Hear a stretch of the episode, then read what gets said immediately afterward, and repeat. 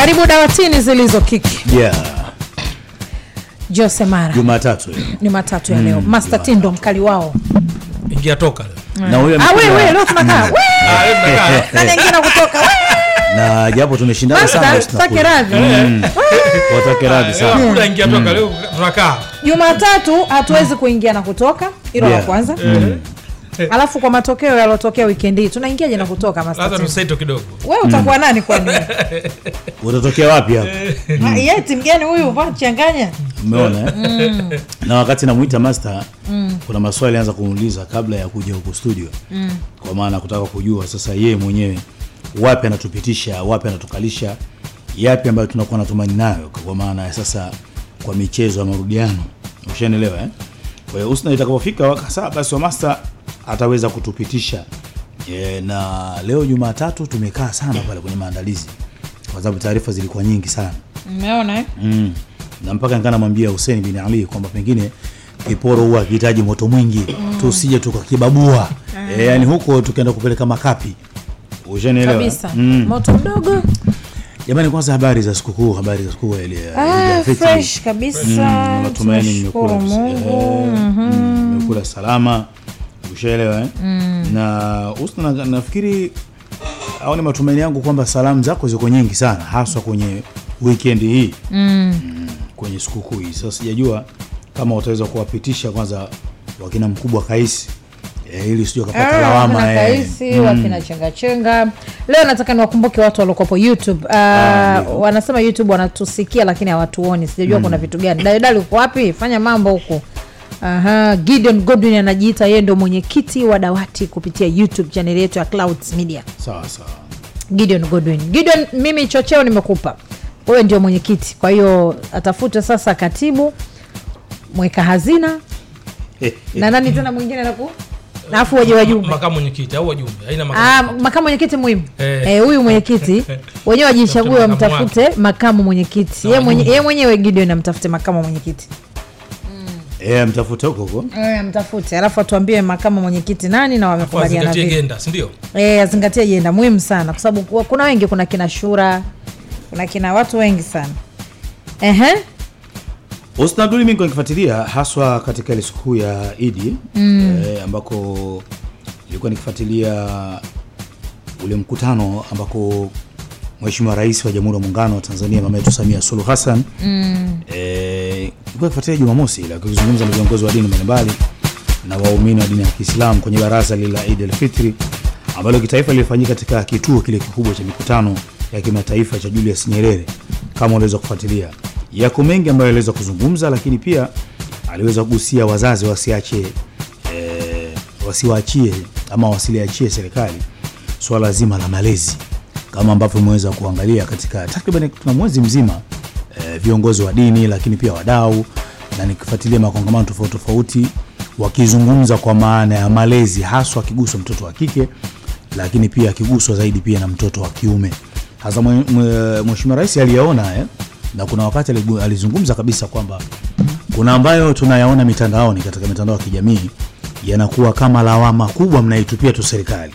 Kumbe swala hili mnatakiwa hata nyie pia kama wazazi linawahusu ni swala la malezi eh, na nilimkumbuka sana Gea kwenye mambo mawili, kwa sababu tumekuwa Gea amekuwa akiibua hasa mm changamoto kwa watoto hasa katika malezi, lakini Gea ni mtu wa kwanza kuambia mzazi, na Husna pia ulikuwa unasema tusi tusi tusilaumu wewe, mlinzi wa kwanza umefanya nini?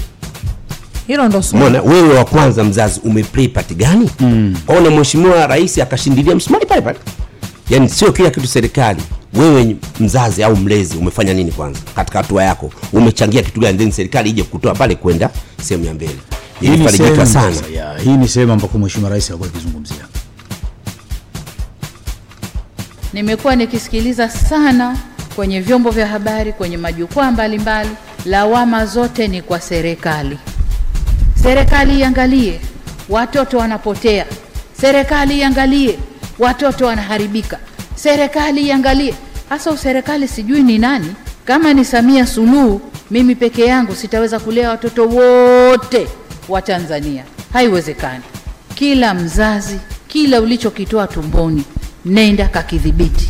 Kina mama wenzangu, twende tukadhibiti Inawezekana wenzetu hawa wana mambo mengi, lakini sisi, mtoto akikujia hapo, kidole kiko mdomoni, humtambui, chango linakukata, unaumia. Sasa ili tusifike huko, twende tukakamate malezi ya watoto wetu, tuwasaidie wenzetu, twendeni tukawajibike na watoto wetu. Amesema Sheikh Mruma nadhani hapa kwamba taasisi ya kwanza ya kuchunga maadili ni familia.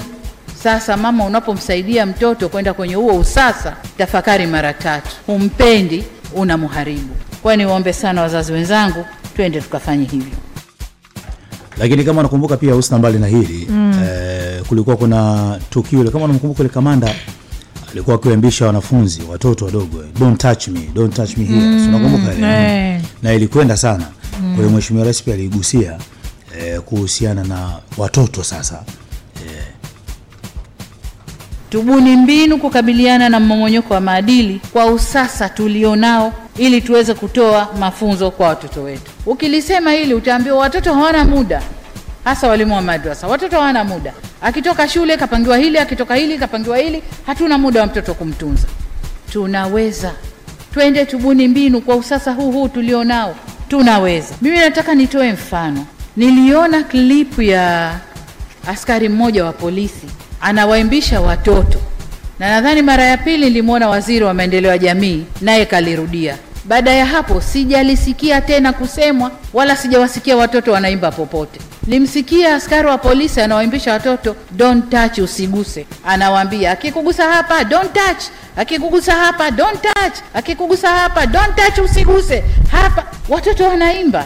Sasa hiyo ndio mbinu ya kisasa, pale pale shule walipo pale pale unapowapata waimbishe hiyo don't touch, asiguse. Mtoto atakuwa nayo kwamba maeneo haya nisiguswe. Ni kweli.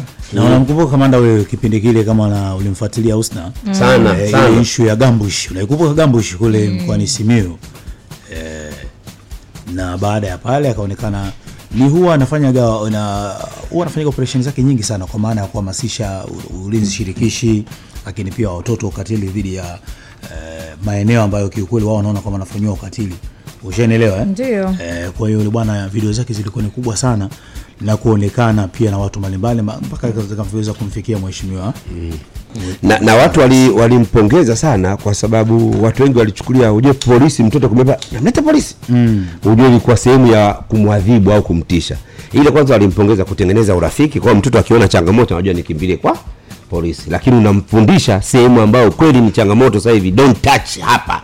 Don't touch here gea hiyo ni njia mojawapo ya kuwasaidia watoto. sana. Eh. hata mashuleni kuna shule pia niliona watoto wanaimba hivyo wanacheza. Sasa gea hiyo iwe kauli mbiu yako unapokwenda hasa kwenye hekaheka zako na wewe hiyo sehemu yako ya maisha don't touch here don't touch here. Utashindwa kuzungumza hivyo kweli gea yaani hatari. Basi tutegemee kuona lolote yaani kupitia mimi kwangu kurasa ndo hatari maelekezo yangu mie. Ya kwako eh? Unafunguka kabisa. Nikikutana na watoto tunajua wenyewe tunavyoongea. Nashukuru sana. Mm. na hilo mi kwako sina shaka. Mm. maongezi yetu tunajuaga wenyewe. We mzazi gea. We mzazi. mm. na lazima watoto uwape mbinu. Mm. na mtoto ukimpa mbinu Ndio maana Mheshimiwa Rais kasema kwamba kwa usasa huu huu tuliokuwa nao tubuni mbinu. Twende kisasa, tunaishi kisasa, ndio humu humu tubuni mbinu za kuhakikisha tunafikisha elimu kisasa hivyo hivyo kwa watoto kwa watoto. sio kila siku mtu ng'ate ah, ah. kabla ya kuja kung'ata mwambie don't touch here kung'ata tena Eh, unamng'ata. Zamani kwa mtoto kila mtu anakugusa unamwambia mng'ate hapa. Kwa mtu unamng'ata, ukiona amekugusa tu unamng'ata mtoto.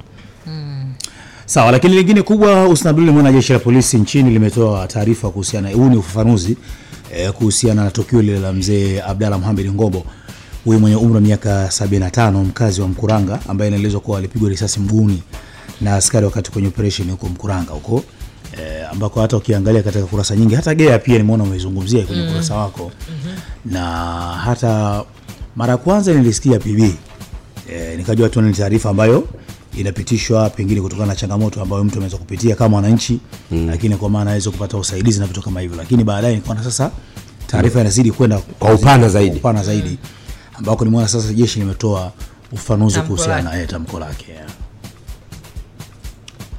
Jeshi la polisi lingependa kuzungumzia taarifa kuhusu mzee Abdalla Mohamed Ngombo mwenye umri wa miaka 75 mkazi wa Mkuranga ambayo imeelezwa ambaye imeelezwa kupigwa risasi mguuni na askari wakati wakiwa kwenye operation huko Mkuranga.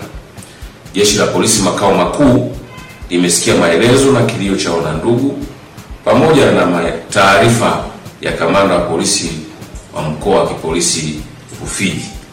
Baada ya kusikiliza pande zote hizo mbili kupitia mitandao ya kijamii, mkuu wa jeshi la polisi Tanzania Camillus Wambura ameshamtuma mkurugenzi wa upelelezi wa makosa ya jinai yaani DCI kufuatilia tukio hilo na kufanya uchunguzi wa kina ili haki iweze kutendeka. Mmemsikia eh? Eh, tumemsikia. Kwa hiyo IGP ashatoa maelekezo. Ili haki iweze kutendeka na kupatikana. Kikubwa sasa hapa ni kuwa na subira. Eh, kikubwa kuwa na subira. Tayari maelekezo yashatoka, tusubiri. Sasa. Kila mtu sio kila mtu saibue la kwake, maana na sisi wengi sana kuconnect story eh, eh tushangaa kila mtu anajua kusema hicho. Ah ah, serikali ishajua, jeshi la polisi ishajua, tusubiri sasa haki itendeke, tutulie. sawa lakini pia usna ijumaa turipoti kuhusiana na yule mama ambaye alikuwa amejifungua mtoto alafu toka bwana ina inataarifiwa kwamba bwana yule mtoto baadaye aligeuka juu. baada ya kupoteza maisha. Na gea nilimsikia hata wakati nakuja huku e, akasema kwanza gea alikuwa alikuwa nakataa kabisa. Kwa bwana Aliipinga sana bwana hii watu wakiingia kazini hapa atasema. Atasema huyu. Si nimewapeni story ya mtu kugeuka chatu buguruni usina ukumbuki nakumbuka. Gopo la kwanza la pili mtu kageuka chatu. Eti sababu ya kuoga maji baridi sana? Ah, no kaoga maji ya dawa sijui mkaweka mwekea dawa za kienyeji. Ah. Kwa kopo la kwanza, la pili, la tatu, kageuka chatu. mpaka kwenye mdundiko kwa wanaimba. Eh, Eh, watu wanakoroma hivyo? Mwanzangu. Akiwa na au mambo ya popobawa huyo kwenye ukoromaji huo chatu hapana. Akiwa na njaa si ndo anakuwa hivyo. Ah, ah. Watatufanya tuwatafute maafisa wa- pori. wanyamapori kwa hiyo Eh, eh, Mwijaku.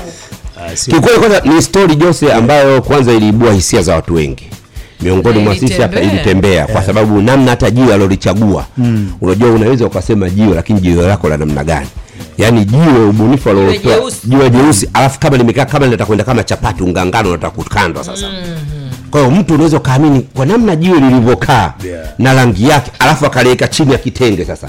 Lilizidi kuvutia. Mimi nilihama kihisia. Jia ndo aliniambia kwa hili sizani. So na yale mawe Husna Abduli e, ukitembelea kama mikoa ya Kilimanjaro utakutana nao sana kwenye maeneo ya mitoni. Wenyewe wanaita korongoroni. Lazima utakutana mawe kama yale. Yaani muonekano hule. Mi nikajua mwanza mwanza kumsoma msoma kwa hata Mwanza pia yale mawe yanapatikana. Mm, eh. ziwani mle. Mm, ziwani ziwani yanapatikana. Kwa hiyo nimeona mkuu wa wilaya ya Musoma Dr. Alfani Haule ambaye alisema taarifa za uchunguzi iliyofanywa kuhusiana na sakata hilo la mtoto geuka jiwe kule Musoma imethibitishwa bila shaka kuwa hakuna aliyezaa jiwe wala hakuna mtoto aligeuka kuwa jiwe jiwe. bali Amina Abdalla alimwambia kumzalia Hamisi mtoto wa kiume kisha akamzalia wa kike aliamua kuokoa yani kuokota jiwe tu mm. na kulipeleka kwa wakwe Jamani. na kuzusha kwamba alizaa mapacha lakini mtoto wa kiume amegeuka kuwa jiwe huku akitaka alizikwe haraka kuondoa mikosi. Hiyo ndio taarifa ambayo yani kazaa mapacha sasa yule bwana alikuwa anataka mtoto wa kiume. Mtoto wa. Eh, Ah, hiyo ndo kasema yeye kazaa mapacha inaonekana kazaa mmoja. Ndio tunasema stori yake jinsi ilivyo. Eh. yeah. kwa maelezo yake kazaa mapacha ule bwana alikuwa anataka mtoto wa kiume sana. Kwa hiyo kazaa mapacha kuna wa kike na wa kiume. Wa kike yupo wa kiume ndo amegeuka jiwe. Jamani. kwa hiyo tumzike haraka kuondoa Yeah. mikosi. Ovyo. Na Husna hapo nimekuja kugundua kitu kwani mi naomba niulize kuna watu waliamini wapo waliamini. watu waliamini Husna. Husna kwa usiulize watu wengi waliamini. dunia imeenda kasi sana sasa hivi. Ila hapa Jose Husna na Gea kuna la kujifunza. Hmm. Tunaonekana kabisa tuna changamoto. Husna naomba mnisikilize basi haya sawa. Tumeonekana tuna changamoto ya kwenye familia zetu. Kwa sababu yule mama kumbuka yuko na mume wake lakini ameogopa. Kwa sababu familia zimekuwa na imani ukijifungua ujifungue mtoto fulani. Yani wanapanga wao kama mungu kwao na ameona jinsi ukweni labda walivyo wakali nisipopata mtoto fulani kutakuwa na changamoto. Kwao familia kwanza tuna, tuna, tuna negative perception kone familia wa, wa, wakwe zetu au waju, watoto wetu ambao wameoana. Ndio kinachopelekea kichote. Laiti wangekuwa wanaishi kusema mtoto anapangwa na mungu kila kitu anaamini kwa mungu binti asingotafuta mbinu za uongo. Na kesi hii kwa mtoto wa kiume tu eh? akikosekana wa kiume ndo kesi inapokuwaga eh? eh, so wa kike. So kwa sababu wa, kiume si ndio mlisi naona maisha yamebadilika hadi leo bado kuna watu wanadhana Eh, hizi. mtoto wa kike lazima patikane mtoto wa kiume harithi. unarithi unaacha nini? tu eh, unarithi unaacha nini? Mashati na suruali. kwa huko kuna mashamba, arithi arithi harithi harithi anaacha nini kuna mashamba labda hizo stori za kuendeleza ukoo labda lakini kusema wa kiume harithi harithi harithi nini bwana? kuna vya kurithi sasa hivi dhana kubwa ni kurithi Mama wa mtoto Ah. alikuwa analinda penzi, wameandika alikuwa Eh, analinda penzi. alikuwa analinda penzi ndio kusema wa kiume mpatikana lakini ametangulia mbele yake. Wale wanaodanganyaga wana, wana, wana, wana wajawazito wanajifungua afu ah, wana sio sio wajawazito wao wanaenda kuiba watoto wa watu na wenyewe wapo hao mwijaku e, sasa huyo hana mtoto mwingine labda ndo hazai mwingine kashafunga mume sasa anataka mtoto. ili kulinda penzi. Hasa huyu bwana kwanza huyu mume analazimisha mtoto wa kiume jamani. Usikute hata kwa hakuna ulazima huo yeye mwenyewe tu mwanamke kashoboka ah sema huyo baba Ah, ah. alikuwa na hamu na mtoto wa kiume. Huwezi mpaka uogope kitakio kweli lazima hii familia itakuwa na changamoto. Lazima watakuwa Wana wanategemea mtoto sasa ina maana na wako wakapelekewa jiwe na wenyewe wakalipokea wakaamini Na wamezika. sawa wamelizika na wamezika afanye sasa maana naona hawaelewi. Hawaelewi. Sasa alivyoingia chumba namba nane ndo akanyosha maelezo. Kanyosha ndio aogope nini? msije mkaa na taharuki mkanisumbua Niliwaambia mi polisi wa tanzania huyu mama ndo atakayetuambia mtoto yuko wapi? Kama yupo au hayupo. Huyo huyo hakuna kumtafuta mtu ile ni sayansi yao ile Eh, chumba namba nane wewe umezaa mapacha eh huyu mmoja kageuka jiwe basi njoo tueleze vizuri. Chumba namba nane kipo eh, chumba namba nane kipo. Na wana sayansi ya hali ya juu wale mabwana. Wana utaratibu wao.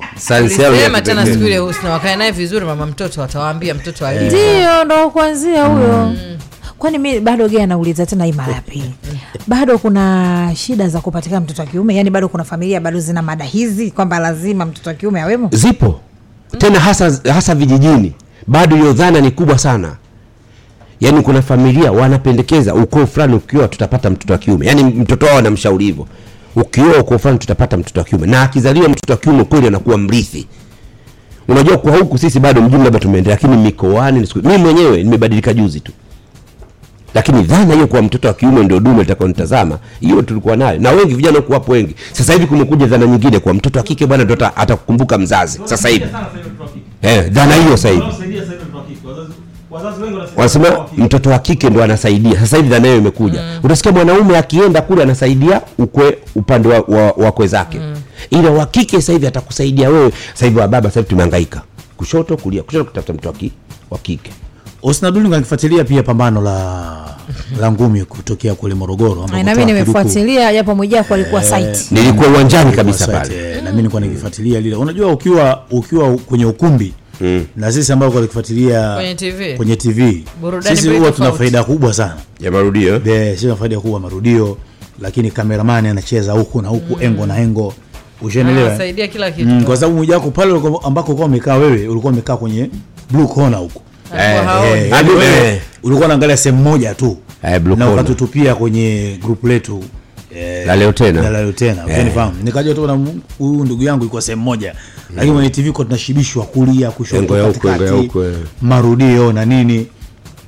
Moja moja pambano zuri sana ambayo tumeweza kulifaidi kwenye sikukuu hii. Kabisa. na kiukweli Husna Abduli eh, mi nimpongeze Toa Kiduku na baada hata pambano mwenyewe alisema kwa sababu ule mpinzani eh, akuletewa mpinzani tu kusema bwana huyu akamilishe ratiba. mpiganaji. Eh, mpiganaji kuona kila jamaa kila akipigwa naye anapiga. Kwa sababu yule bwana kila muda raundi zinavyozidi kuongezeka kuna mtu anaona hapa kiduko anamaliza lakini akirudi tu anarudi na supersonic speed. Nilikuwa napenda unakuwa na mshindani anakufuata. Mm. yaani kwa namna game ilivyokuwa imechezwa mimi mimi nimpongeze kiduku lakini kitu kimoja pia nimseme twa ki- kiduku. Pale ukumbini namna alivyoingia tu hakuingia kama yuko nyumbani ameingia kama yuko ugenini. Nimechefukwa sana na mpaka nilimwita moja ya viongozi wake. Nikamwambia, mbona twa kiduku yuko nyumbani. Anaingiaje vile afande sele kaingia anaamsha anapiga hip hop. Yeye anaingia tu hivi. Yake. hapana. Na ndo nimetaka kusema hivyo hivyo kama ndio utakuwa unafuatilia twaha kiduku jinsi alivyoingia. Eh, hapa we. Ndivyo nisikiza ngombe kitu. alivyoingia twaha kiduku siku zote. Iwe nyumbani iwe ugenini. Hata hapa huwa anaingia vile akiwa amevaa ile nguo yenye kofia kichwani. eh. akiwa anainama mwenyewe anasoma hatujuagi anasoma nini. Yule anakuwa anasoma pale unajua hicho eh? ehe mpaka anafika pale. Tu siku zote huwa hajanyanyuka hivi Ange- hajawahi ndio ndio aliwanyo kwa sababu alivyoingia alivyoingia yule mzungu Ah, ah. ukumbi wote kuna baadhi ya watu walikuwa wanamshangilia. Kaingia yeye tunamsikia fandesele yetu anapanda juu pale. Hata ile shangwe Sasa naomba- nimekusaidia. mimi nikasimama nikaambia mdogo wangu vipi? Nimekusaidia. Wewe ni mgeni watu wa kiduku. Ile ndio staili yake. Na basi ndio tutaki ile sasa Sasa na imba imba atasoma dua sanga yuko bwana mmoja yuko bwana mmoja aisha kupigana pale pta na bondia kutokea thailand. Master anaweza kana nakumbuka eh, pambano lilivyoandaliwa tulikwenda pale pta mvua kanyesha kubwa sana mpaka ile pambano likaahirishwa.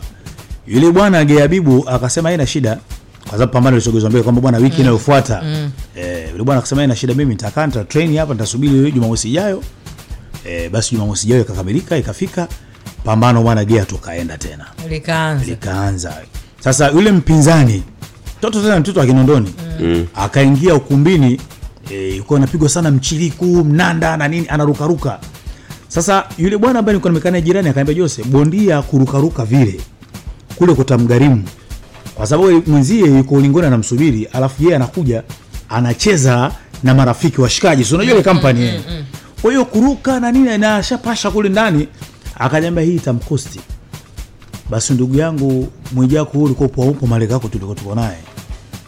Basi raundi ile ya kwanza chali. Eh, kubwa upepo unakumbuka ile sekunde 30 upepo ulikata mapema yule bwana akaniambia Jose nilichokwambia ndio kile kilichomkuta. Kaja na mbwembwe. Na na kilichotokea pale pale kaja ambulance yule bwana akachukuliwa Mwimbili alikaa siku nne. Anafahamu asante.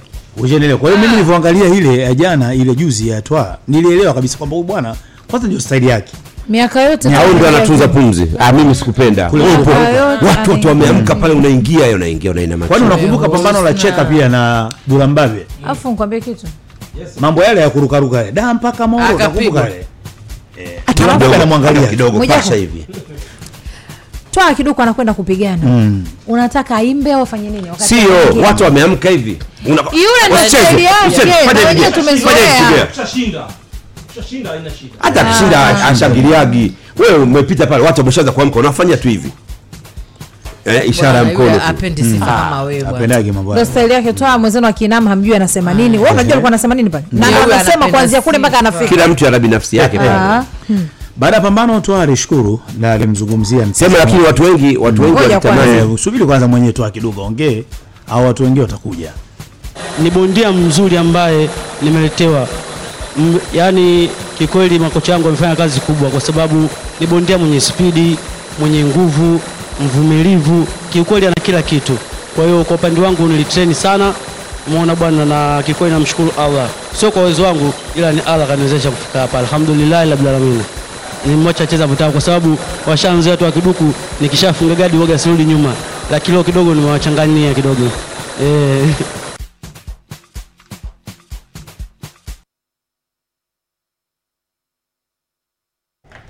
Haya, haya ndio ufanuzi wa Twa kiduku.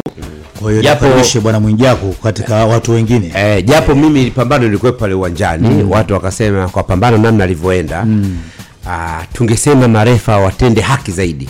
Tangazo mpambano ulikuwa draw kwa sababu namna dogo alivyomaliza raundi ile ya mwisho. Raundi ya mwisho naweza nikasema kiduku hajapeleka mzigo zaidi ya kupelekewa na kusukumwa na kufatwa na ule mpinzani wake. Mpaka mwisho raundi inamalizika. Na raundi zote ule bwana alikuwa anapeleka akipigwa naye anapeleka akipigwa anapeleka. Kwa hiyo watu wangetamani ngoma iwe draw afu ipangwe marudio. Ndo watu kwa sababu eh, unapompa moja kwa moja kama kweli tunataka kujenga nani ngumi zetu uh, mam, wazo la kumpa moja kwa moja kiduku tunamuua. Na hii ni game ya pili kiduku hampei mtu kwa knockout of course anapata wapinzani wanaojua kupigana lakini lazima tuwefia kama tunataka kufika mbali kwa mchezo wa ngumi. Yani tusifurahishane tu pale uwanjani. Kuna watu wanaangalia hizi clip zinaenda viral kwenye mataifa mengine. Kwao pale walipaswa wacheze fair. Bwana imgoma hii wacha ende draw. Alafu baadaye itafute raundi ya pili.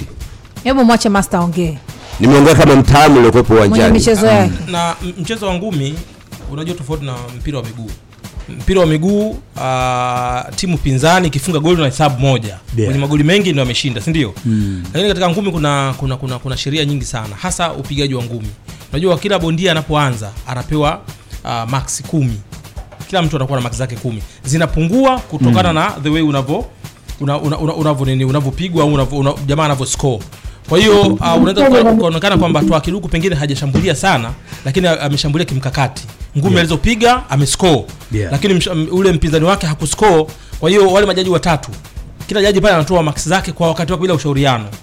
Jaji wa kwanza Jose Mara jaji wa pili Gea jaji wa tatu Mwijaku. Kila mmoja anatoa maxi kwa husna baadaye unakuja kujumlisha zile maxi ndio inakuja kupata nani mshindi wa, wa siku. Kwa hiyo mnaweza kuona bondia ameshambulia sana lakini je alikuwa anapiga ngumi za kuscore? Kwa hiyo usi- usi- usije ukasema kwamba huyu amependelewa ama ingoma ingekuwa sare hii. Turudishana siku nyingine. Katika ngumi kuna kuna kuna majaji ambao wanatoa pointi kutokana na je, the way unaposcore. uh, ngumi ya KO pekee ndio haina ulalamishi. KO pekee ukipiga KO raundi ya kwanza raundi ya kumi ya, ya nane hiyo haina ulalamishi. Mm. lakini katika pointi mara nyingi sana kunatokea na malalamiko kama haya lakini mara nyingi sana watu wengi tunaenda kuangalia ngumi hatujui sheria za ngumi naenda kushangilia tu mtu kampiga ngumi basi. lakini kuna kuscore. Zile score ndo zinampa zinampa point na mwisho wa siku anatangazwa nani kuwa hilo la kwanza. Lakini lingine bingwa hapotezi yani ni nadra sana bingwa kupoteza mpambano kwa kwa, kwa, kwa, kwa sare. Yani kwa mfano Jose Mara mm. ni bingwa. Mm. nakuja mimi nakuja kuchallenge ubingwa wako alafu tukiwa sare upoteza ubingwa wako inakuwa nadra sana mm. unaelewa kitu labda Yeah. nikupige KO lakini sare mara nyingi sana ubingwa utabakia nao wewe tu Mm. nadhani hapo umenielewa unamaanisha nini Ah, nimekuelewa nimekuelewa. na hata kama wakati unafuatia mapambano ya utangulizi kuna mtu alikutana ngumi ya kidevu Yeah. refari akaanza kumhesabia moja mbili kufika saba refari akamuuliza utaendelea wewe utaendelea? Nane tisa. Wewe utaendelea? Kumi yule bondia anamwangalia tu refa refa akamaliza. Yes of course. Akaanza kulalamika akaanza kulalamika. Kalalamika? Nje kwenye kuajia nalalamika kweli usiwafuatilie Eh, nifuatilia. Sasa Ah, mimi nilikuwa nilikuwa naendelea yeye ananikatisha. Ananikatisha. Eh. kwa alizimia alikuwa elewa anavyoulizwa au kipigo kile. Sijua kuna kichwa kuna vitu gani gea? Alafu mwamuzi anaweza akashtakiwa kama atashindwa kumwokoa bondia. Kwa sababu Ah, okay. yes, ukiona bondia amezidiwa anashindwa kujitetea. Mwamuzi ni mtu wa kwanza kabisa ku- kuvunja ile pambano. Ndio maana ika- ikawaja TKO technical knockout kwa sababu kuna KO na TKO kwa hiyo mwamuzi kama uh, una- bondia anaenda kukushtaki bana mimi nilikuwa dhofu la hali mwamuzi ameshindwa kuniamulia eh, shtaka la kwako hilo. Ndio maana kuna kurusha taulo kwa kwa wale masekandi wake ama mwamuzi kuamua na kusimamisha pambano kwa sababu ndio maana ile kuhesabiwa kama unashindwa kureact mwamuzi anavunja pambano. Sawa sawa. Aking'ang'ania kuja madhara yote anakupata mzigo anaubeba mwamuzi. Kwa hiyo ndio maana mwamuzi anakuhesabia kwa hiyo haiwezekani Jose kuendelea anaamua asitishe ile pambano. Na ndio maana Husna Abduli ya Jumamosi kuamkia Jumapili kwa kufuatilia sana eh, boxing. Ambako hata kule nchini Marekani kwa kufuatilia pambano lile la Davis dhidi ya Garcia. Yes. Ambako ni moja kati ya pambano kwa nasubiriwa kwa hamu kwelikweli na kiukweli muona uh, David kama kawaida yake alivyopromise alimwambia kabisa Gashe kwamba bwana tafadhali ukija kwenye pambano hili tafadhali usimbebe mama yako wala mtoto. Nitakutia aibu. Wale wakati wa kupima uzito pale. Eh, akabaina shida mimi nitakachokufanya. Kwa hiyo ni moja kati ya pambano ilifuatiliwa kiukubwa duniani. Husna Abdul na raundi ya saba nikaona bwana David alikwenda alimpiga mwenzie body punch ile. Yeah. Eh, yule bwana akahesabiwa naye akashindwa kuendelea. Basi david anaandika rekodi yake mpya. Ushanifahamu. Na ni huyu kijana ambaye anasimamiwa pia na Floyd Mayweather na tulimwona. Eh, na kiukweli kwenye pambano la mvuto kwelikweli. Lakini lingine kwenye maswala masumbwi tulimwona Hassan Mwakinyo eh, Dodoma kama ulifuatilia. Na yule South Africa eh, na aliweza kushinda kwa points. Point. Pambano la round 8 lisilo na ubingwa. Yeah. ilikuwa kwa ajili ya uchangiaji wa taulo za za kike. Kwa hiyo watu walipata pia burudani. Kwa hiyo katika maswala masumbwi tulienjoy kwenye upande huo. Lakini kubwa zaidi e, tumemwita master kwa maana ya weekend hii pia tulienjoy e, tukianza na simba dhidi ya Wydad Casablanca ambako baleke kama kawaida yake ndugu yangu tulipata raha na watu walishangilia. Lakini e, limeona mashabiki wengi sana wakilalamika kuhusiana na ushindi wakilalamika kwamba ni ushindi mdogo kwamba pengine uh, ni kama Simba fafanua Mfano ushindi gani wanaolalamikia watu? moja bila. Ah. lakini wakumbuke waliofunga hiyo moja bila ni, ni watu gani mabingwa watetezi. Wengi wakizungumza wanazungumza kwa maana Eh. kuona mlima. Sio rivers ile basi amboni nyie. Mm, wanaona kama ni mlima kwamba bwana pengine mlima unasema wewe. Marudiano. Sasa jamani josemara si anamuuliza master tindwa. Na sisi tunamweleza kabla hajauliza. wale ni wakubwa waliocheza pale. Sio watu waliofeli. Haya mwambie mwijako kwanza. Mwache master tuli. Haya mwambie mwijako kwenye upande huu ambao tunaliwasilisha eh eh mwambie aongee haya ongea ndugu yangu kwa sababu kwenye kuwasilisha kuna wanapo wanaposema kuwa mlima ni mkubwa wanasema wao. Wakubwa wawili wanapokutana usifikirie kuna magoli sijui saba nne. Angalia na wenzetu wakubwa waliokutana moja moja. Yaani wakubwa wanapokutana ndio viwango vyao vya ufundi na magoli wanaofungana. Wale sio watu waliofeli kuja kuangukia kwenye shirikisho. Shirikisho tunajua ni failure kwa hiyo hata mkifungana ishirini kwa sababu wote level sawa. Tunapozungumza klabu bingwa champions league lazima muwe na heshima wale waida sio watoto tumeona uwezo wa waida. Na nyinyi maneno yenu nasema kuna mlima. Hakuna mlima. Football ni uchawi ambao unaonekana uwanjani dakika 90 zitaamua. Kama yeye kaweza hapa kufungwa na kaweza kucheza kwa sisi tutashindwa kucheza kule Master, naomba tupitishe kwenye kwenye sasa kwa umpe nafasi sasa, Mm, na kwenye ufanuzi eh, kwenye ufanuzi.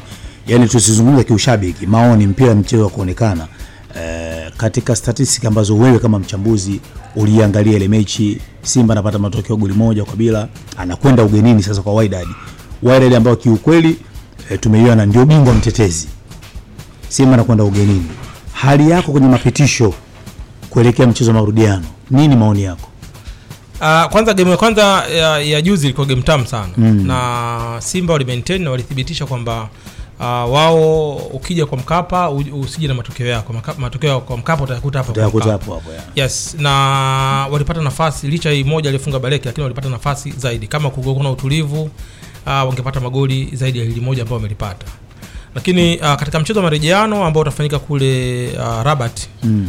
uh, ni mchezo mgumu kwa Simba sana sana sana, kwa sababu uh, watu wanasema mlima mkubwa, kwa sababu mpira unaonekana. Ni kweli ni mlima mkubwa sana, kwa sababu uh, sio Wydad peke yake. Timu yote ya Kiarabu ukienda nyumbani kwao kwa aggregate ya goli moja, uwe na, uwe na kazi ya kufanya. Simba uwezekano wa kupenya kuingia katika hatua nusu fainali ipo kama endapo watavuja sana jasho hiyo siku ya, ya mchezo sawa. yaani baada ya gemu ile ukikamua ukikamua nini jezi zile Mm. unapata kisado, kisado cha, cha jasho hiyo inawezekana lakini katika hali ya kawaida uh, Wydad wanakuwa wakali sana nyumbani kwao uh, na timu zote za Kiarabu. Wana utamaduni mkubwa sana katika soka ambao sisi uh, timu zetu za, za ukanda wetu inabidi tujifunze. Kutokana na ushangiliaji ndio wanavyoingia arrangement zote ukiachana na matokeo yale am- ama mchezo wenyewe ambao unachezwa ndani ya dakika 90 uh, Wydad Casablanca msimu huu ukiangalia uh, mchezo wa kwanza walipangiwa na Rivers katika ile uh, kutoana katika raundi ya kwanza preliminary round kuingia katika group stage Mm. mchezo wa kwanza alienda kule Port Harcourt Nigeria alifungwa magoli mawili kwa moja dhidi ya Rivers mchezo wa marejano akashinda magoli sita kwa bila nyumbani yeah. mchezo mwingine unaofuata katika group stage kwa sababu wale walienda kushiriki michuano ya, ya, ya dunia ile ya vilabu alivyorejea alichelewa kidogo siku baada ya kuanza wao walichelewa wakaanza na, na, na, na JS Kabel. Walifungwa ugenini goli moja kwa bila. Waliofika nyumbani uh, marejeano JS Kabel alifungwa magoli matatu kwa bila. JS Kabel kutoka uh, uh, timu kutoka Algeria. Hmm. lakini pia alicheza na uh, AS Club Vita. Ugenini alisare kwenda kule AS Club Vita alikula goli mbili. Alafu alicheza na kuna timu nyingine ya Kiarabu. Yote ugenini alishinda na nyumbani kashinda katika raundi katika ile group stage aliruhusu goli moja tu ambayo alifungwa katika mechi ya kwanza. The rest yeye kashinda na amezuia asifungwe kwa hiyo kwa nyumbani kwao waarabu wanakuwa wakali kwelikweli kwa hiyo simba mwalimu pengine robertinho awe na mpango mkakati kuhakikisha wanakwenda kulinda hicho ambacho walichokuwa nacho. Kwa sababu simba sasa hivi tayari washakuwa na mtaji wa goli moja. Yule anataf, anatafuta kusawazisha alafu atafute ushindi. Dakika 15 za kwanza watakuwa wakali kwelikweli kama simba wataweza kumaintain dakika 15 za kwanza dakika 15 za pili dakika 15 yani ukienda half time simba haja, haja matokeo yapo level. Means hajafungwa hajaruhusu goli. Kipindi cha pili wanaweza kawagombea goli. Yote anaweza kapata matokeo na, na kusogea katika hatua nusu lakini kimtazamo ki, ki, ki, ki mtazamo wa, wa, wa, wa kwanza uh, raja Casablanca, I mean, Wydad Casablanca na simba. Simba ana mlima mkubwa wa kupanda katika mchezo huu wa marejeano kwenye upande wa mechi ya Yanga dhidi ya Rivers anakwenda anapata matokeo goli mbili. Vipi naye mechi ya marudiano, ana umuhimu wa kukamua jezi kwa maana ya kutoa maji mengi kama atufanye kazi hiyo. Na kwa upande wa Young Africa ameji ameji ameji- tuseme kama ame- amejipunguzia kazi. Mm. kwa sababu unajua hizi michezo ni nyumbani na ugenini. Na kila mtu anategemea nyumbani kufanya vizuri ukienda ugenini unalinda ulichokuwa nacho. Yule mpinzani wake nyumbani kafanya vibaya. Akija huku hana cha kupoteza anajua mimi kama kutolewa jamaa mchoa ngoja nipambane nijilipue. Inategemea Yanga approach ya game yao itakuwaje. Unaelewa? Itakuwaje katika mchezo huo. Lakini kwa ukitazama mtazamo wa kwanza Yanga amejirahisishia kazi kwa kwenda kushinda ugenini. Inabidi Yanga afungwe hapa magoli matatu ili watolewe moja kwa moja. Kama magoli mawili ngoma itakuwa itakuwa kati. Aidha changamoto za mikojo wa penalty. Na ushindi wa aina yote sare aina yote Yanga atasogea kwa hiyo yeye kajipunguzia kazi kwa kupata matokeo hayo ugenini dhidi ya Rivers. Uh, na, na, na, na Yanga uh, kama unakumbuka alifungwa na Rivers mm. home and away. Safari amekwenda ameona ameenda Wydad Casablanca amefungwa magoli mawili kwa moja pale. Ameenda Al ya Misri kafungwa magoli matano. Mm. ameenda na ASEC Mimosas kafungwa magoli matatu. Na kuna timu moja ameenda Mesare hajaruhusu haja- haja- alama tatu katika uwanja wake wa nyumbani. Naona Yanga alikwenda kwa heshima hiyo akapata matokeo kupata matokeo ugenini inawezekana. Kwa hiyo Yanga ameweka tafasiri hiyo. Ukiwa na timu bora popote unapata matokeo. Ndio maana hata katika hii game ya Simba nachotaka ni Simba kujitoa na with no mistake. Wanaweza kupata matokeo ugenini pia nao. Sawa sawa. Na na hapo hapo mimi niongezee kuna kitu kimoja ambacho kinaambia ndaba- ambacho nitaogopa kwenye game ya Simba na Waida ni kitu kimoja ambacho mimi kwangu kinanipa shaka. Eh, kwa upande wa mashabiki. Waida mashabiki zao walikuwa wachache Lakini, lakini, eh, walionyesha hamla na taifa nzima. Yaani mashabiki wa Simba baada ya kukaa kuwashabikia wachezaji wao pale chini wakageuza macho wanakaa wanaangalia lile kundi la watu robo linavyoamshamsha kwanza walivyoingia namna alafu baadaye walivyo take over alafu wakaja kubadilisha hali ya uwanja kuwa na wingu. Nikasema kama hapa wamekuja robo uwanja na sisi tumekaa tumekaa tunawashangaa wao sasa itakuwaje tukienda kwao ambao watakuwa wamejaa? Hili ndo kacha ya, ya shabiki za Kiarabu. Ndio maana nilisema kwamba mashabiki wa Kiarabu, timu za Kiarabu wao wanajipanga sana. Na wale wanakwenda kushangilia mpira, hawaendi kule kupiga selfie kufanya nini, wanakwenda kushangilia mpira. Mwanzo mwisho. Ukiangalia Al Ahly juzi game dhidi ya, ya, ya Raja Casablanca. Mm. wale mashabiki kwanza wanaingia uwanjani, mashabiki wote wamevaa jezi latest za Al Ahly wakiwa na scarf. Jezi alate, sio mtu mwingine ambaye, Kwa mfano mshabiki wa Simba anavaa jezi nyekundu tu yoyote, ama wa Yanga anavaa jezi ya njano. Au ya msimu wale wananunua latest kwanza la kwanza. La pili wanakuwa na scarf wanakwenda kuwadai wachezaji kwamba sisi tumefanya majukumu yetu na tutafanya majukumu yetu tukiwa jukwani ndani ya dakika 90 uwanjani nyinyi fanyeni majukumu yenu ya kutupa matokeo. Ndio maana wapinzani wakienda katika viwanja hivi wanapata shida sana.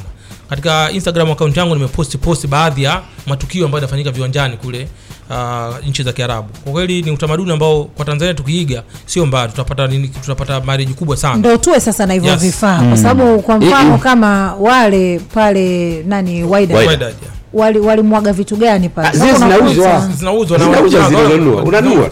Sawa lakini wa- upande wa mashabiki anasema sijaviona hivyo. Ndio maana sasa ndio anasema tuwe navyo sijui kama unanielewa Na- mpaka pale. kwa sababu ngoja ngoja kidogo master. Yes. kama hivi vitu vinauzwa tunanunua. Kwani si hatuna? Maanake simba wameishia kupiga makofi na kushangilia ndio maana wenzao walivyokuja kumwaga hivyo vitu wamejikuta wanashangaa wanauliza vitu gani.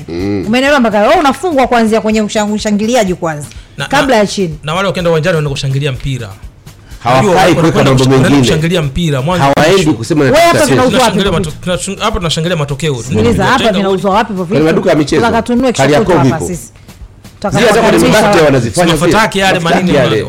Sasa unajua ilifika tu ni kweli make tulikuwa tunaangalia tulikuwa tunaangalia kupitia tv unajua mpaka ilikuwa kiza eh? Yeah.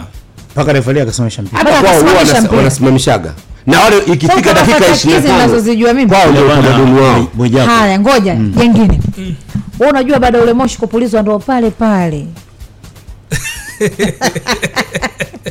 Pale pale? Huyo kacheka kanielewa Ah, ah. yani, yani ule moshi ndo ukabadilisha mchezo. Ba- baada kile kiza baada ya kuondoka ile spidi ya simba ikapotea kabisa. Ah, wewe ma, maoni yako. Maoni yako turudi. Ah, hiyo tunakukataa maoni yako hiyo, nenda kaangalia marudio utaona ile spidi aliyokuwa nayo simba baada ya ule moshi mambo yakawa tofauti. Mpaka watu wakawa nawaza pengine sofa atakitupo. Na ndio Yanga ubani anaonyesha wazi kabisa. Ah. Ubani mashtaka wanashtakia Sasa na ubani mashtaka. sasa usnaduli nilikwambia kitu kimoja. Hii weekend hii wale Mamelodi Sundowns walikuwa ugenini. Watu waliwasha hizo Eh, vumbi na uwanja ulijaa mwarabu yeah. walijaa mpaka uwanja ulitapika. Lakini yule Mamelodi Sundowns timu kutoka South Africa wakabona sisi huwa tunacheza ngoma zetu za Zulu Natal. Eh. E, walimpiga mtu goli nne afu wao wanaondoka zao. Yani wow. ja- e, Na amejaa. e, na mwishote ule. Pamoja na hayo yote kikubwa zaidi katika michezo hii ni kuwekeza tu. Ni kuwekeza. Kununua wachezaji walio bora benchi bora wa ufundi na nini ukiwa matokeo sasa hivi yanapatikana sehemu yoyote. Na hiyo Mamelodi Sundowns anatudhihirisha kwamba matokeo yanapatikana sehemu yoyote. Ukienda unapata Eh, matokeo. ukiwa timu bora tu na benchi zuri la ufundi ama mambo mengine yanashirisha tu ndo football ilivyo lakini ah, kwanza kuwa na timu bora ambayo inatukupa matokeo ndani ya dakika 90 lakini pia ni- hapa hapa nichukue nafasi hii kumpongeza kuwapongeza Yanga. Maneno nilozungumza naye engineer ambaye niliyaposti kupitia ukurasa wangu wakati anakwenda Nigeria ameyazingatia. Na nilimwambia rais ananisikiliza nikamwambia unapokwenda Nigeria wanaweza kuonyesha ukarimu. Jitengeni nao yaani nyinyi pokeeni shukrani lakini msiungane nao. Na ndio maana basi Yeah. walivyoomba basi wakapewa figisu wakachukua basi zao zao. wako ni maokoto. mimi nimwambie injinia na management ya Yanga mmeniheshimisha Eh, kwa maneno ulozungumza tushamaliza. mmeniheshimisha sana. na na hongereni kuhusiana na wananchi. Jumatatu ya. Ulichofanya ni maokoto. Na maokoto hapa kwa wakati huu hayaruhusiwi Mwijaku eh. mimi nakukumbusha tu. Upitia kwenye kurasa yangu ipo, wakati nimeona. Eh, nilikuwa na mwasa. Sio cha Ah, maana namkumbusha kwamba ile anampongeza eh, injinia kwamba Yanga eh. ametuheshimisha? Mm, maokoto eh. tunajua. Eh, Jumatatu leo. Na amekuja pale engineer. Nimeona nimeona kwenye memes ambazo natembea kwenye magrupu mengi ya WhatsApp nasema kwamba bwana wale Rivers wanakuja huko. Ile changamoto ambayo Yanga kuna Costa imetembea. Mm. yani hata timu ya ndondokapo hawezi kupanda gari lile. Mm. lakini baadaye tena kama na simu Mkumu akatoa taarifa kwamba walibadilishiwa wale wao wenye Yanga walifanya utaratibu wakapata gari lao eh, kapeleka uwanjani sasa wanasema kwamba wao wakija eh, wao wakija eh, kwenye utani ambao unaendelea mm, Husna Abduli lile ambalo walotoa wao Yanga walikataa litakuwa eh, mara tatu yake mara tatu yake eh. Tutawapa jipya tu zuri. Tutawapa jipya. Sababu hatuna Yanga wasiwasi. Yanga yake wawape Ah, ya. Watapewa zuri kimoja, sio yale, na sababu. Ah, ah, sisi tutawapa zuri. ameniambia engineer wataingia usiku kesho inshallah ubaya haulipo kwa ubaya sisi tunawapa zuri Mm. La kisasa kabisa waenjoy Yeah. wapigwe na kiyoyozi. Eh, maneno uwanjani. Na hizi salamu zenu kesho nitazipeleka nikitoka mahakamani kesho yeah, naenda moja kwa moja eh, salamanda. Mm. Kwanza kumpa pongezi Yeah. kwa alichokifanya lakini kumpa pongezi kuyafata maneno yangu. Master, mi nashukuru sana Jumatatu leo. Yes. eh, na anachokifanya mkubwa ni kama vile ujana wa kurudia. Eh, unakuwa unamaliza mafuta au sio? Usinarudi eh, ujana wa kurudia huo unamaliza mafuta. eh, mwenye kuelewa ameelewa eh, mwenye kuelewa. Masa fresha sana leo umechambua. Wewe ni mchambuzi Gea nashukuru pia kwa kunisikiliza. Haya. Jose wakati wangu sasa.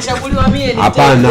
Wewe kakuja tu. He, moja kwadi umevua kofia? Eh ni mimi hapa. Kanichagua mimi Ah, ah, ah, kweli na ukweli jamani. Jose inaweza kaa kama gombania goli hivi. Jose niko hapa mimi ndugu yako wa kweli.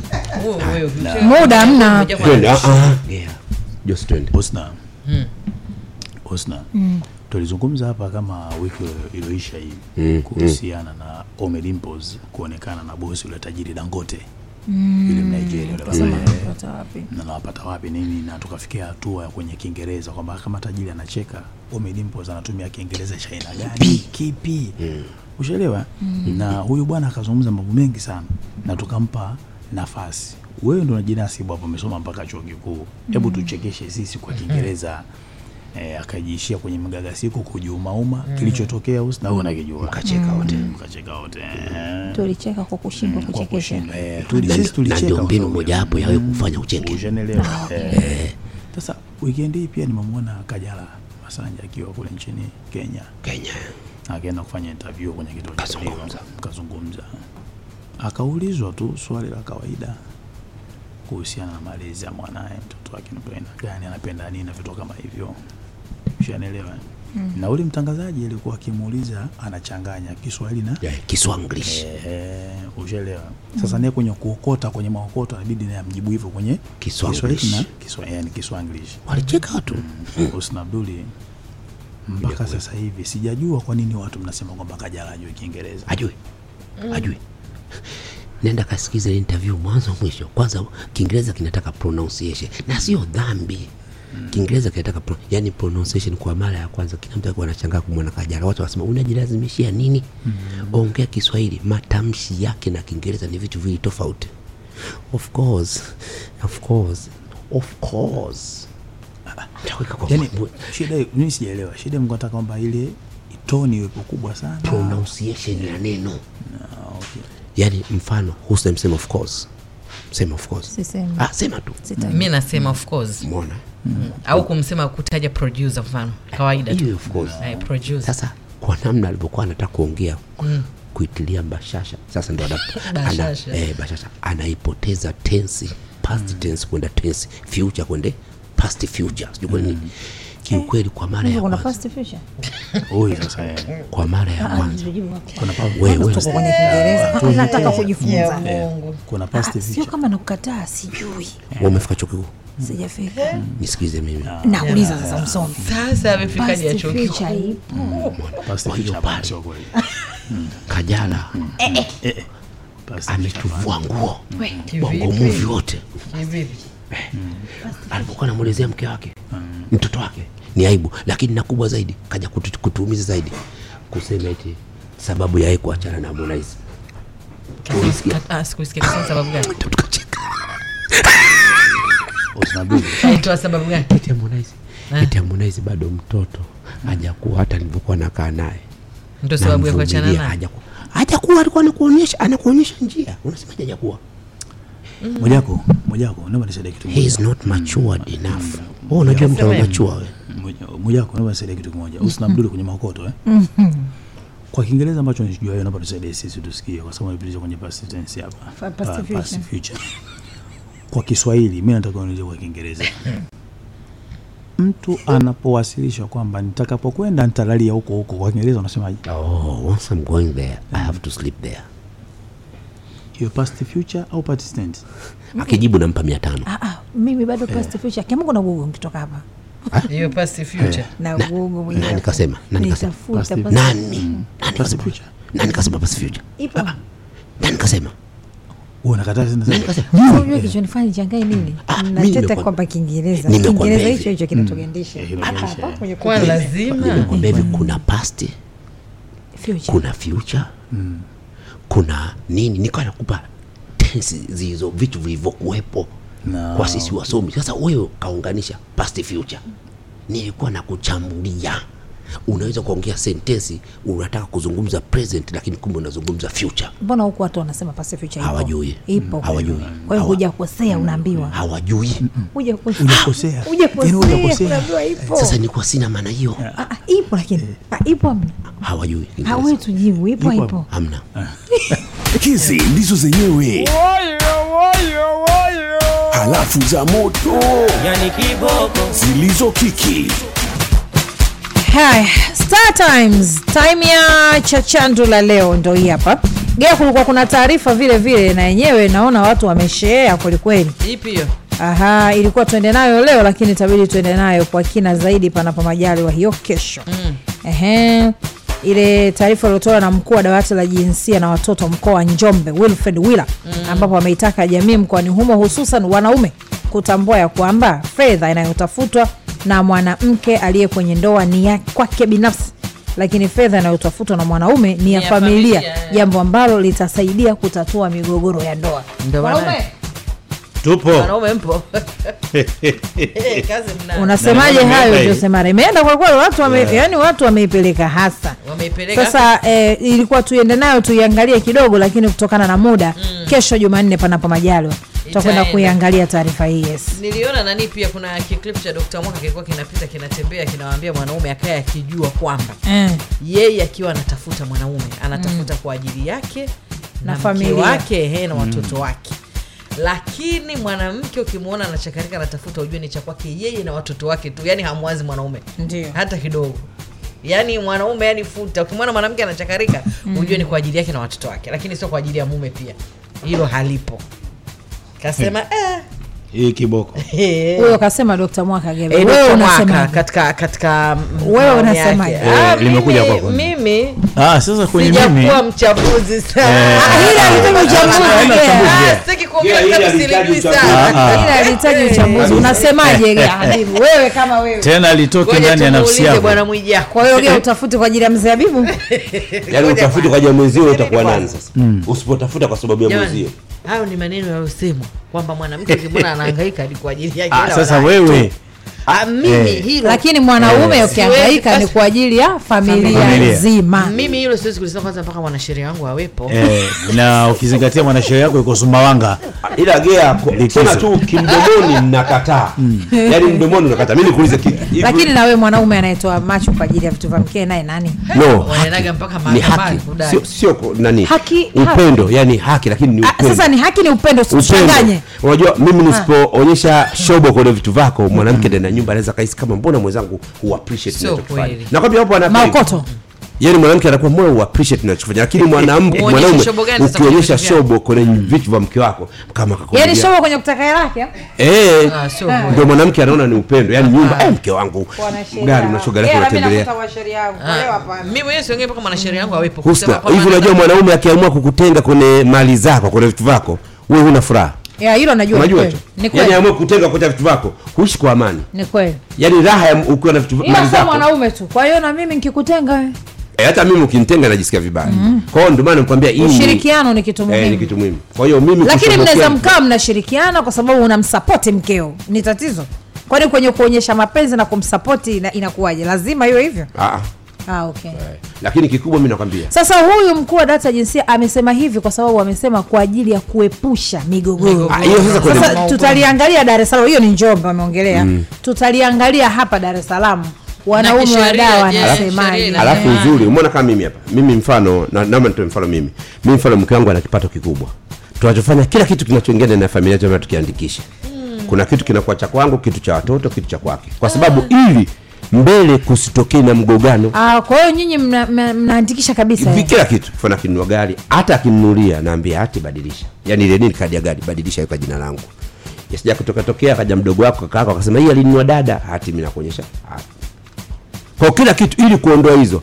Sasa ndo ubaya unaokuja ukishaandika vile hati nimeandika gea alafu mkigombana sasa wewe ndo utataka kuirudisha. Wakati huo mimi tayari nishajiongeza matatizo haya hayapo sehemu moja tu kwa sababu tumeona hata kwa hakimi. Unajua mpaka kumwandika mama yake mzazi kila kitu unajua ni kwa sababu gani? Kwamba mkewe ampendi au vipi?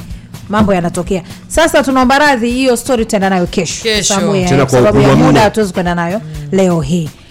Star times pamoja na Vaseline.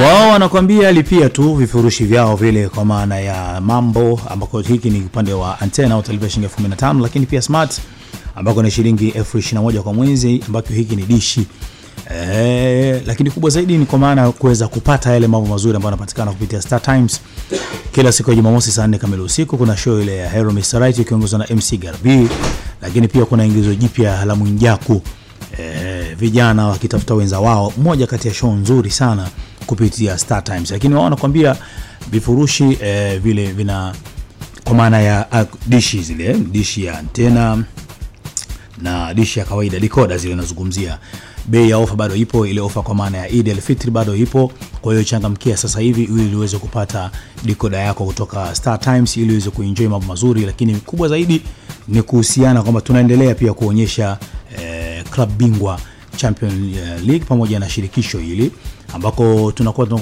kuonyesha moja kwa moja kupitia TV3 kwa lugha adhimu ya Kiswahili. Kwa hiyo lipia leo tu kuanzia Nyota, Uhuru, Mambo, Smart ili uweze kupata mambo mazuri ikiwa pamoja na tamthilia kutoka nchini kule Uturuki. sawa lakini pia tuko na Vaseline ambapo Vaseline bwana ni mafuta ya mgano ya kujipaka mm. na nadhani watu wengi wanakuwa wanayafahamu lakini mafuta haya sasa hivi yako katika magrupu tofauti tofauti kuna original pure haya bwana kazi yake yanalinda na kutibu ngozi ambayo imekauka.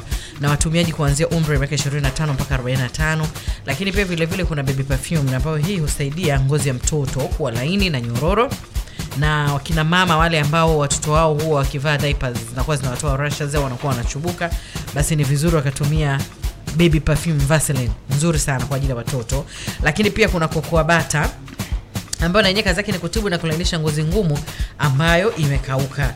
Na vilevile vile kuna aloe vera ambayo hii inatibu na kulainisha ngozi ngumu iliyokauka na kukakamaa kutokana na jua kali. Kama unavyojua mji una jua kali huu. Kwa hiyo tumia aloe vera Vaseline. Lakini kuna Men Cooling and Men Fresh, haya na yenyewe kazi yake ni kutibu na kulainisha ngozi ngumu ya wanaume. hiyo ndo naitumia mimi kwenye miguu yangu. Afadhali kwa wale wanaume ambao wanapenda ngozi yenye unyevu unyevu, angalau sio kama wewe mmoja kukijikuna na, na mwanzo watu wakuwa rahisi ngozi yangu inafanga sada miguu namna watu wavokuwa naipiga picha wanaizumu Mm. kumbe ni mafuta tu ni kupauka hupaki. eh. sasa hivi nimepaka gea mwenyewe juzi unanishika miguu unaiona ilivyokuwa mizuri Mm. Sasa unaambiwa tumia Vaseline ambayo imesafishwa mara tatu zaidi. Mafuta ya mgando. wanatuweka kwenye chachando la leo. Na leo tunaenda na nani? Amepata bahati kuanza chachando la leo jumatatu ya leo. e, eh, baada ya mwezi mtukufu wa ramadhani. Ni bibie khadija yusuf. wimbo unasema mambo bado mambo bado gea husna na jose mara. Mimi nalipeleka moja kwa moja kwa mama yangu mzazi mama mwemba na alhaj baton. Sasa hivi wapo kwenye nyumba mpya kabisa Mm. ambao wanakula matunda ya watoto waliowazaa. Hadha min fadhili rabbi. Enjoy hili mambo bado. Tumeshajivua tunaitafuta pepo kwenye nyayo zenu jamani. Enjoy mama ile nyumba ni wapi we kigoma morogoro? Ile- mji kasoro bahari morogoro mazimbo basi moja kwa moja nimfikie mami glory mama mpya huyu leo kama na magogo akiwa maeneo ya konga. Eh, enjoy mama enjoy enjoy mama. Wapi kamanda magogo? Ndani ya dodoma hii. Alfa fashion duka linalotembea basi tuwe mpaka mchana saa saba wapi mama kutokea nchini denmark? Mm.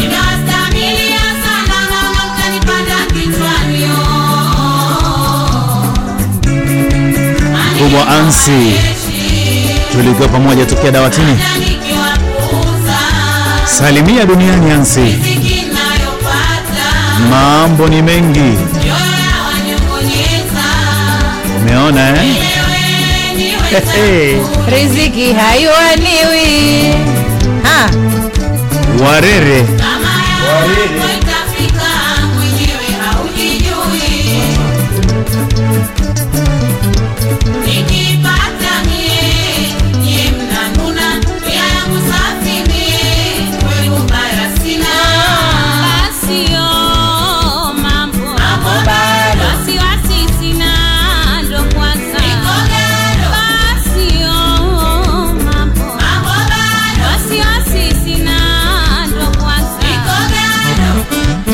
wapi mama azi kutokea tabora? Wanakwambia wapanga kukaya eh, helsinki kutokea finland kule bwana ansi akiwa helsinki kule finland. Tunakwambia enjoy sana brother. Wazee wa maokoto wamepita na kama yote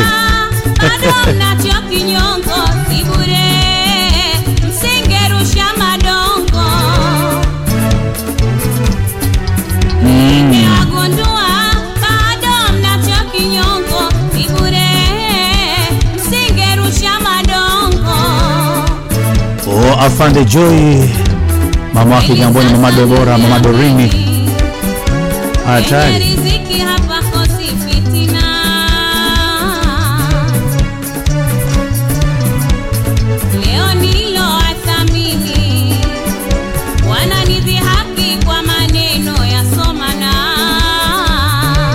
wapi eriki barongo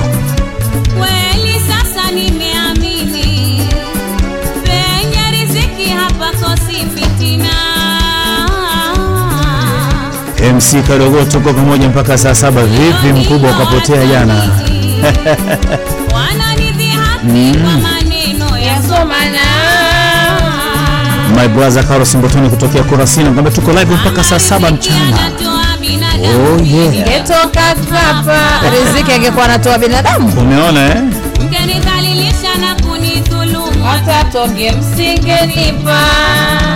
Wapi Salma Ngwila? Ningetoka hapa Wapi mkubwa? Good luck mzee na kunidhulumu hata msingenipa. Salimia sana Asani Mang'ong'onyongo. lakini wapi? Wewe? riziki ni kwa hesabu mola anazishusha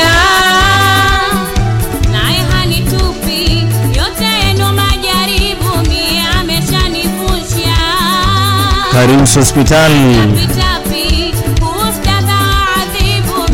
huninenepesha Wazee wa Omo ni vijana pale.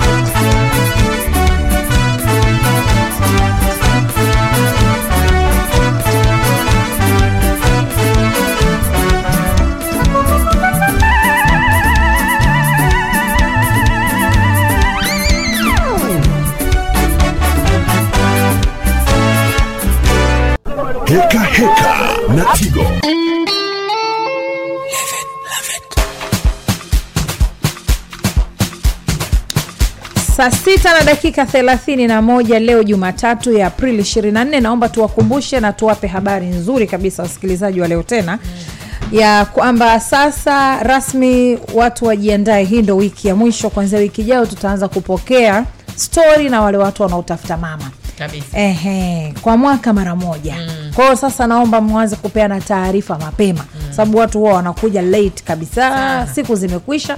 Kwa hiyo hapa tuna wiki moja hii ambayo imesalia. Kama mtu yuko mbali, alikopo anasema anangoja muda ukifika ndo asafiri asogee kuja huku, basi tunawakaribisha.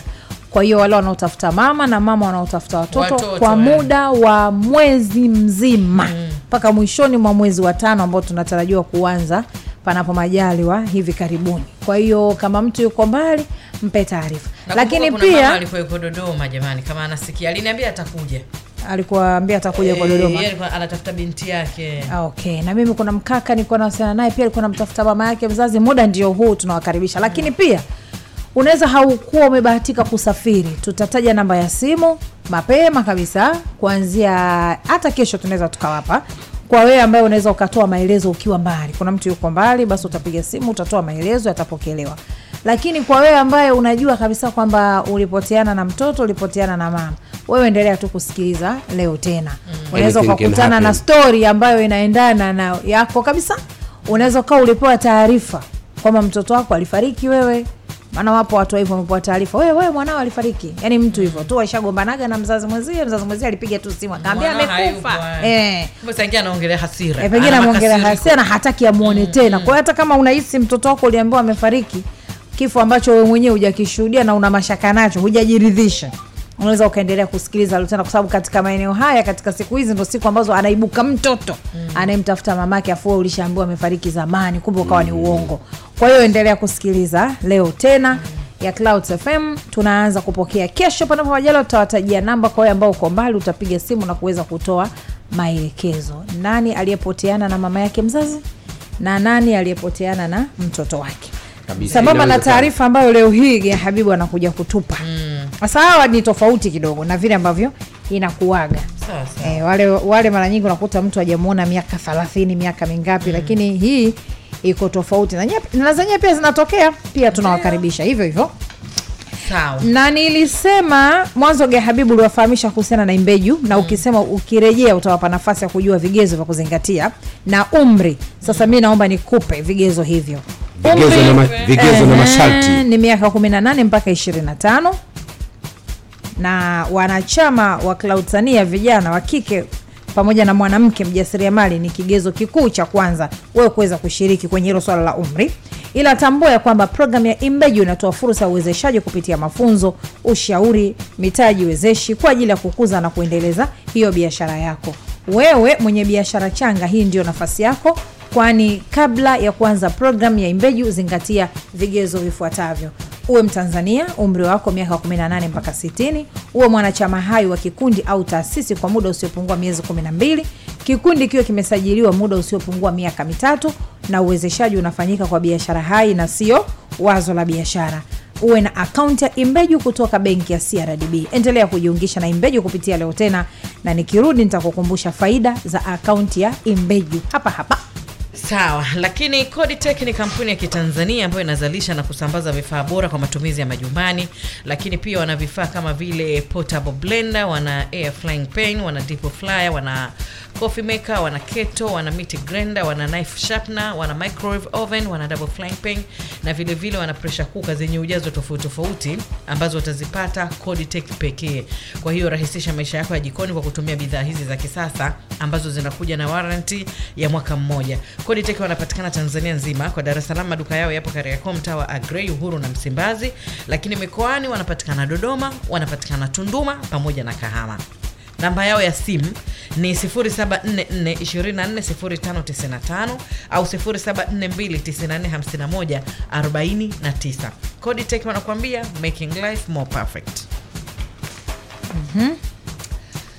bado TANFOM anaendelea kukusisitiza Ah, na kuepuka udanganyifu juu ya magodoro ya mabega hayaumi tena. Umepona. Ah, asante asante. Mshukuru. Nitafutie namba ya mkurugenzi ni mshukuru personal. Nitakutafutia. Kabisa. Usiache gea. Eh, hiyo usiache usiache. Ntampa kampuni ya tanfom bwana sasa hivi ina ofa ukienda kununua godoro la aina yoyote kutoka tanfom basi unapata na zawadi ya mito bure kabisa kutoka tanfom kwenye maduka yao ya kampuni. Lakini sasa hivi pia wanapunguzwa la asilimia ishirini pale utakaponunua kilinda godoro. Kwa saizi yoyote ile unakaribishwa sana. Na ofa hii imeanza tarehe moja mwezi huu wa nne na mwisho ni tarehe 30 mwezi huu.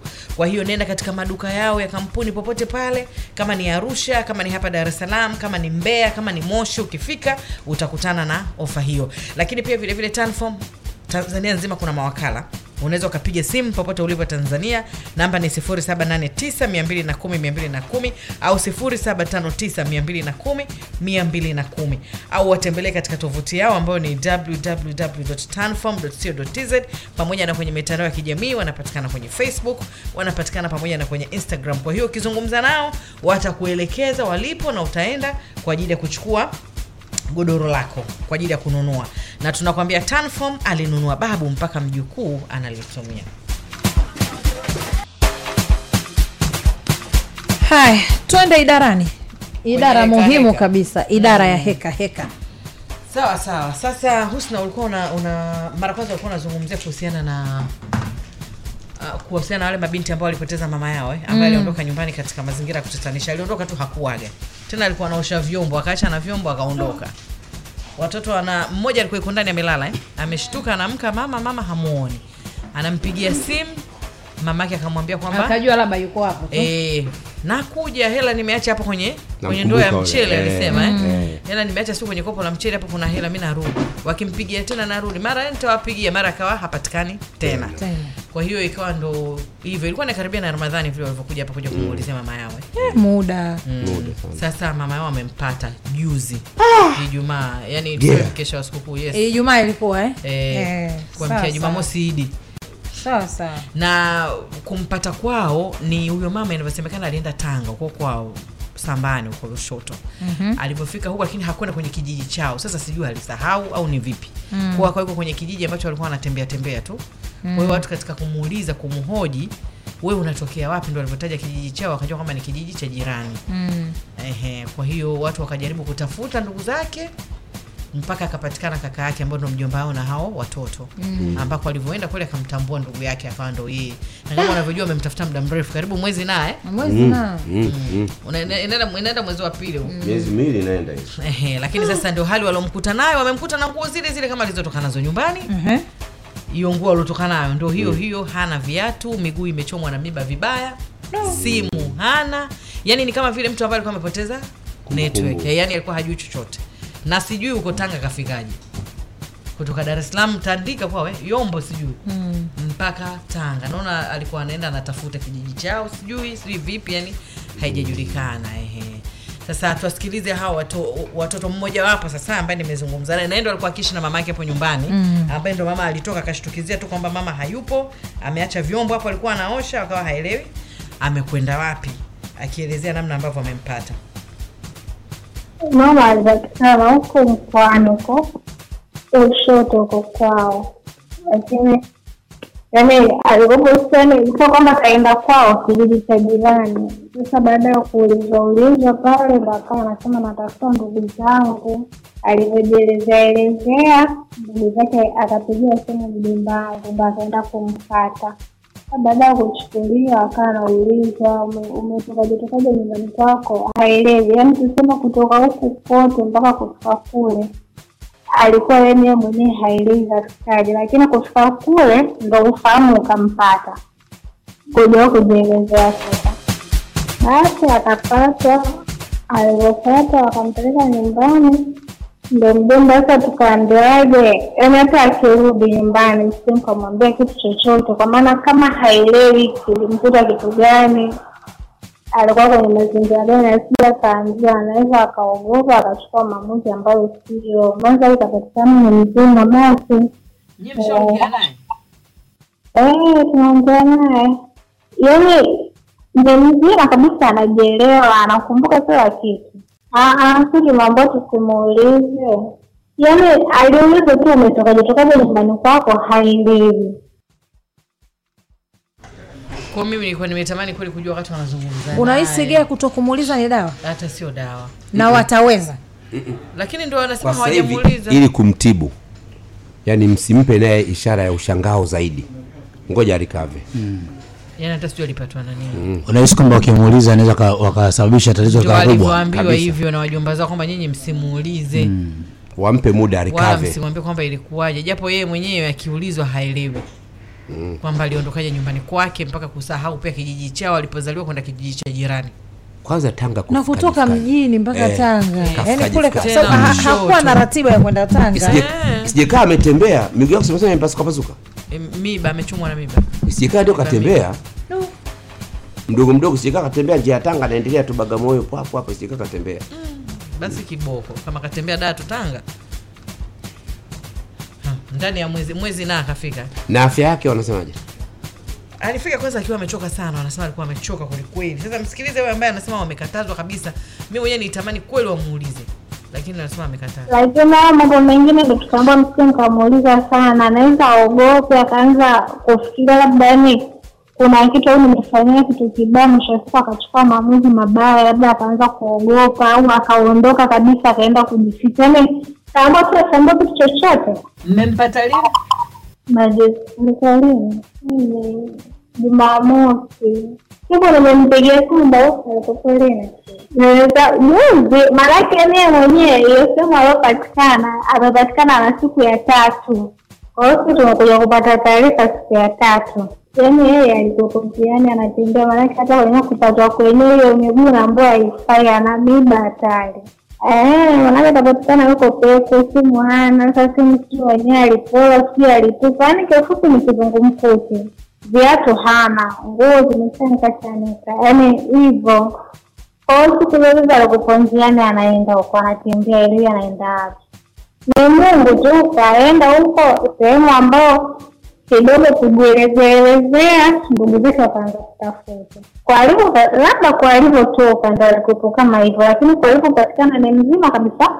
Sasa unaambiwa alivyoonana na huyo ndugu yake ambaye ni mjomba, anamuuliza wanangu wako wapi? Anaambia hata usijali kukosoa nao wote hawana shida, yaani wewe ndo ulikopo shida, ndokuwa unatafuta hasa amefika kule, labda kuna kitu atakuwa anahisi, maana watu ni wengi, wameenda wengine kumuuliza, wengine kumpa pole.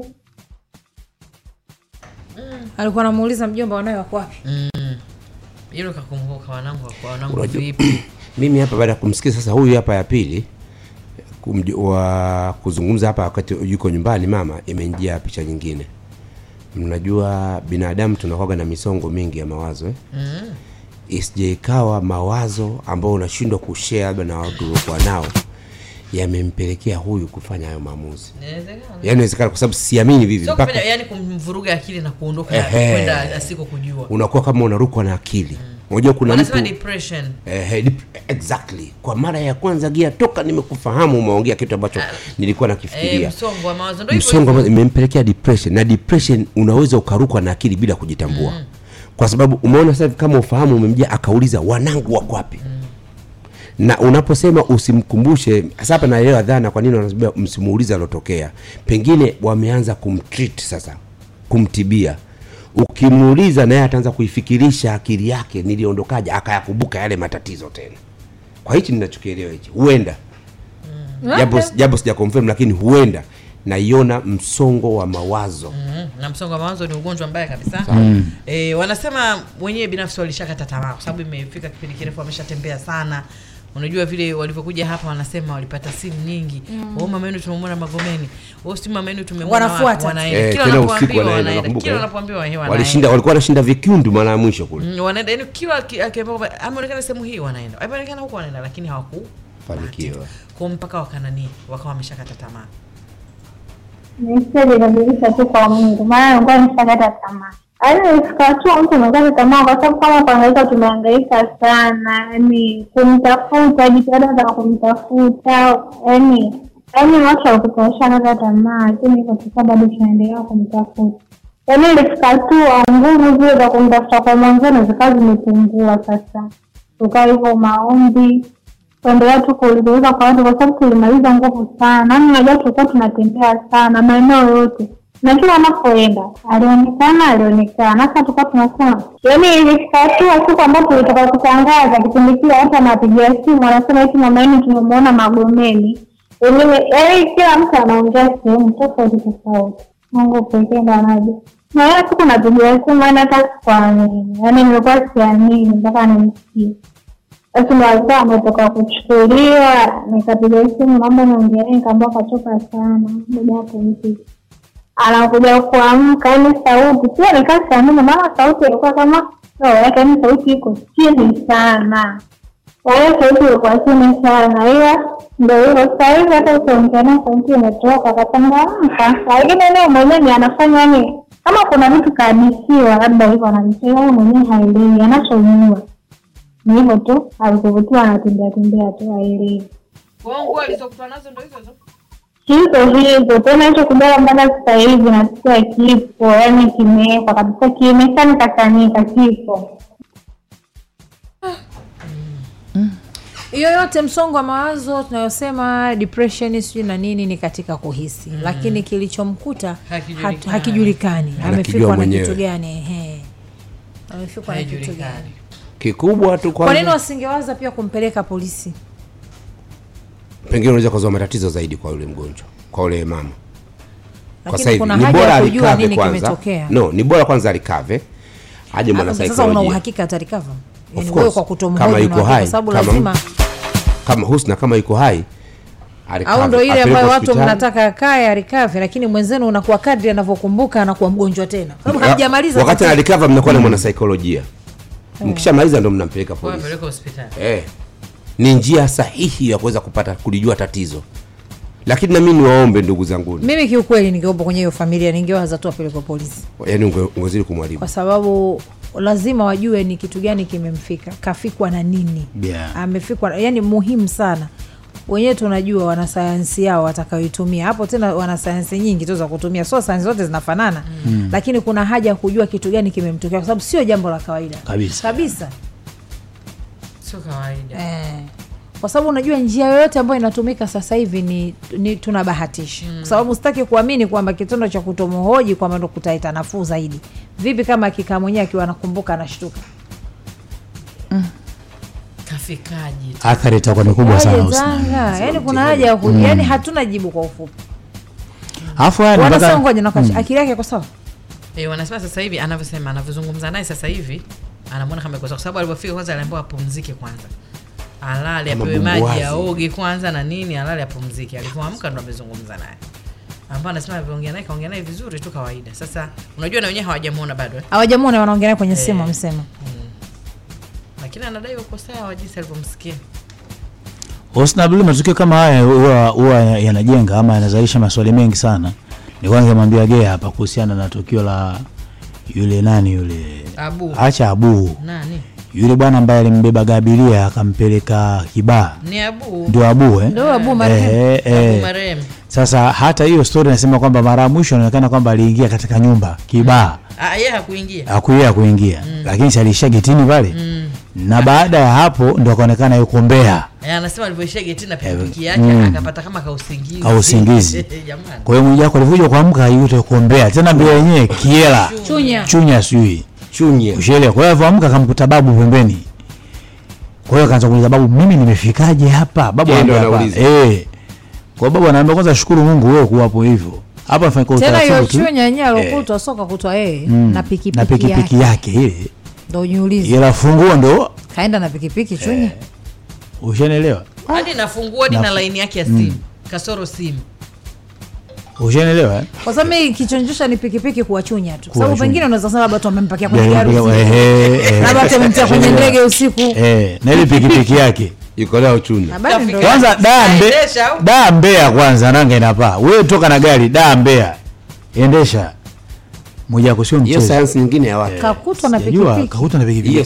Kwa hiyo haya maswali kama hayo yanakuwa ni mengi sana. Majibu hakuna majibu yanakuwa ni eti mtihani. anauliza niko wapi? Anaambiwa hapo Gombea chunya. Gombea chunya Gombea chunya. Na pikipiki yake tairi vile vile. Nilikuwa na pikipiki kamba pita uani. eh. Akaenda kaiona hii hapo eh. vipi line yako ya simu hii hapa? Basi nipeni simu mimi nichomeke nipige simu nyumbani kupiga simu nyumbani ndo watoto wametoka mbio kwa sababu washazika.